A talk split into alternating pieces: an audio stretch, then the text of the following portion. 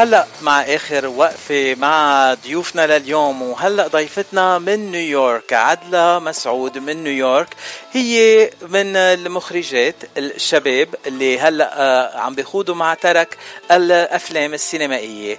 وعدلة مسعود صاحبة فيلم Wild is the Spring، بيحكي عن الربيع العربي، وخلال هالربيع العربي كيف الأقليات تنقول الموجودة بمناطق شرق الأوسط بحوض أو بمنطقة لبنان وسوريا وعراق، يعني محل لافنتاين بعتقد بيقولوا لها للمنطقة أو لافنت. بدنا نحكي عنها، عن فيلمها، وعنا بدنا نحكي عن الأشياء اللي ربحتهم يعني بفضل هالفيلم. أهلا وسهلا بعدلة مسعود، عم تسمعيني؟ ايه عم بسمعك. هاي كيفك؟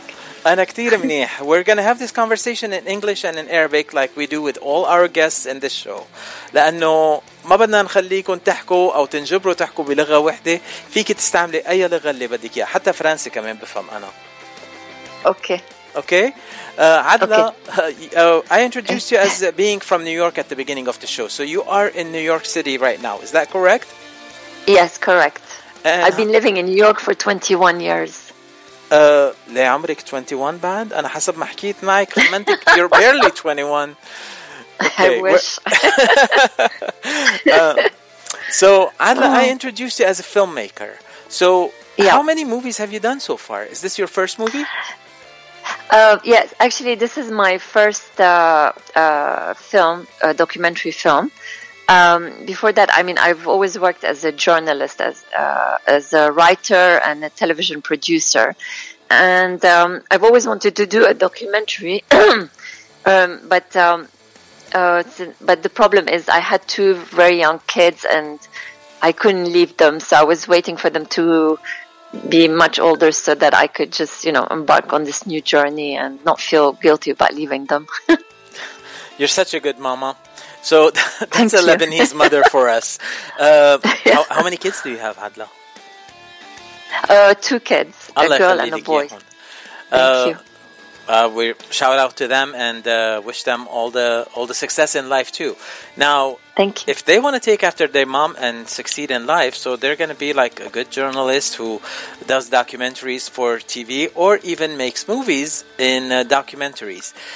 So how did you get into this movie and what made you do Wild is the Spring? So this journey started like back in 2015. This was supposed to be part of a much longer film, a feature film.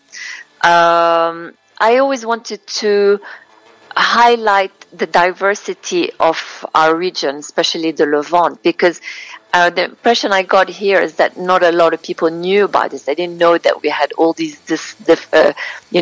diverse ethnic and religious communities in the Levant, and so I wanted to highlight that. And so I started in 2015, and then that's when ISIS issue started. And so I would go, I would film, I would come back, and I would have to raise more money. So, raising the money took a lot of time. And and then I went to Iraq, and then I went to Syria, and I went to Lebanon, and I actually went to Turkey, and I went to Egypt, and other places. So at the end, in 2020, COVID broke out, and run out of funding, and then I didn't know what was going to happen, so we decided let's just make a short film and get it out there, so at least we get the message out there. That's a wonderful idea. So you've kind of like turned a lemon into a lemonade. The ISIS and all the persecutions that they were having against all the minorities in the Levant region, and you turned it into a documentary movie to highlight all these different ethnicities that were kind of forgotten, and you brought them back to light. So how many ethnicities are we talking about in your movie here that you covered? Well, no, in my movie, so what I picked three.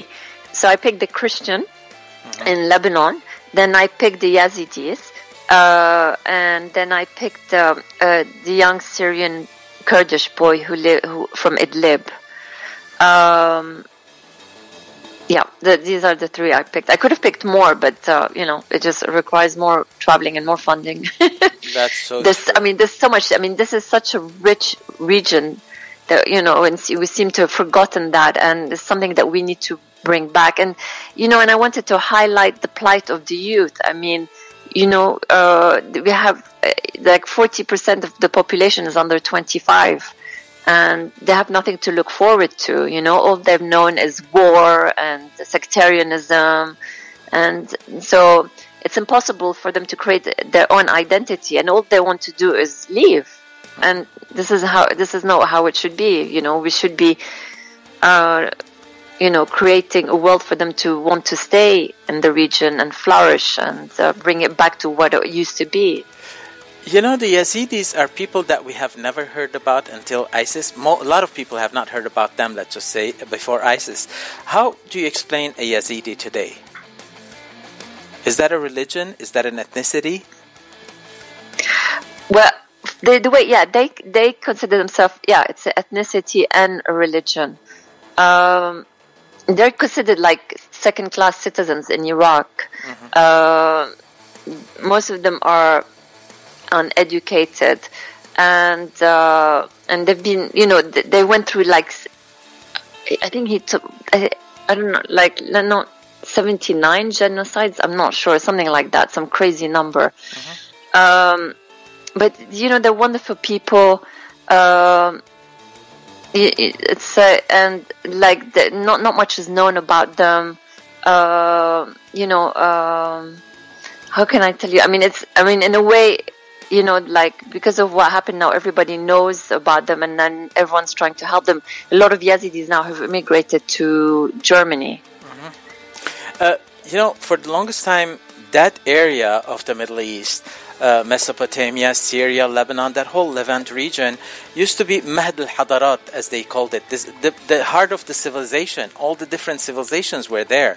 So all these old civilizations have dwindled into smaller minorities that still live there, but because of all the different regimes that have gone through in the different countries, from Iraq to Syria to Lebanon, you've had those minorities kind of like lost in the shuffle, and they have become people that are totally discounted and not even heard about. And you're kind of doing a huge job by highlighting people like the Yazidis that a lot of people had not even heard about them for so long.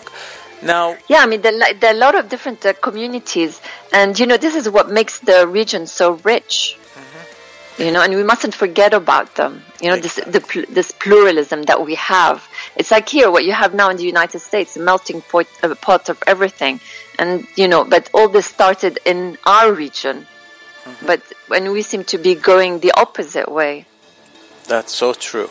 Now let's talk about your film, your documentary. Yeah. How long is the documentary?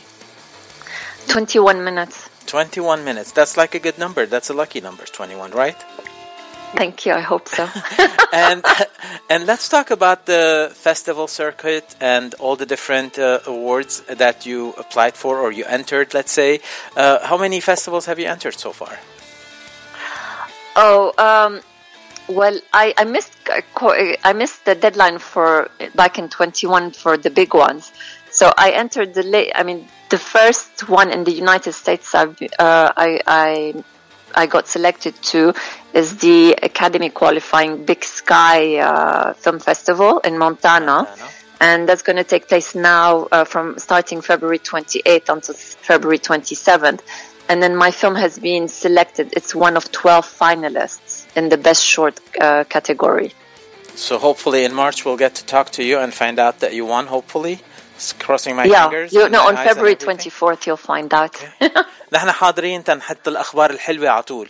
Just like we gave the good news of Anthony winning a little earlier today, we want to hear about you winning also at the Big Sky Festival in Montana.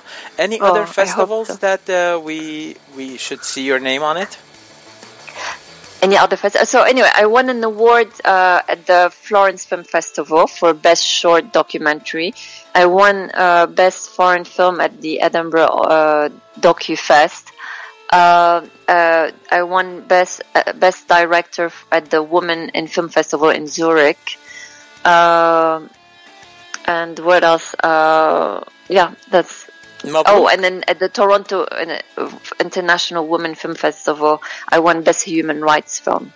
Mabrouk. That's all I have to say. Mabrouk, and you are making us proud, Adla. Adla, question. Now, are all these awards pushing you to work on a second project? Yeah, I don't need awards to work on another project, but the awards are encouraging. Yeah. So you know, it's so you have more faith in your work. And so, yes, I am working on a second project, and it has to do with Beirut. Can you tell us a little bit more, or just that's where we're going to leave? No, I can't reveal more, but I'm doing this. We're going to be 3 women directing this film. Wow. Okay. Yeah. Wow.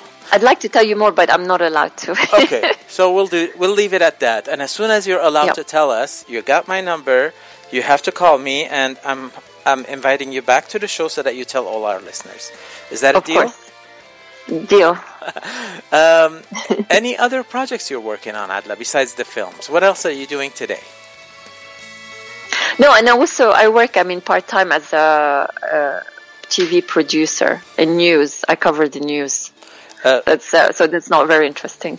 Well, last week we had an Emmy award-winning news producer in LA who has become now the CEO of Project Angel Food. So we cover everybody. We have no problem, covering anything. There's no such thing as a not-so-important TV news producer. So you do this in New York, in a TV station in New York? In New York. I just freelance with different TV stations, or sometimes I write for magazines or newspapers like Newsweek and other media outlets. But I really what I want to do is give that part up and just focus on documentaries, because I don't feel like journalism is what it used to be when I first started. And I feel I have more freedom when it comes to documentaries. Any specific subject that you like to cover in journalism, or that you're covering today in journalism?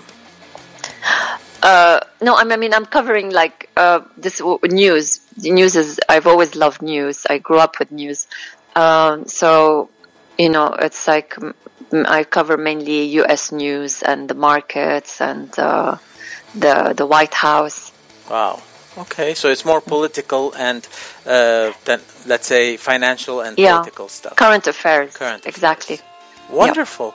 Yep. So, Adla Masoud is a name that we are going to be looking for all the time now in all the, let's say, festival circuits when we're watching documentaries, and also in the news if we hear any news that are produced by Adla Masoud. Would we see you on any national broadcast, or is it going to be only in New York that you do the shows? No, I'm a producer, so you won't see me on TV. Well, no, I won't see you on TV. But you can Google my name. And how do you Google your name? And for people that want to be in contact with you, what is your social media contact information that you would like to share with people? So I'm on Twitter. My name is Adla Masoud, all in one word. And how do you spell Adla Masoud? Adla, ADLA MASSOUD, Masoud. Okay. And that's how they can find you on Twitter. And any other platforms that you would like to share with the listeners? No, that's it. That's it? That's the best way to catch you? Yes, exactly. Well, I would like to... Thank you for your time, Adla. Any other closing words that you would like to share with our listeners today? No, but I want to thank you so much for giving me the opportunity to speak with you. I'm so excited to talk to you and getting to know you, Adla, and I'm looking forward to hearing from you end of February.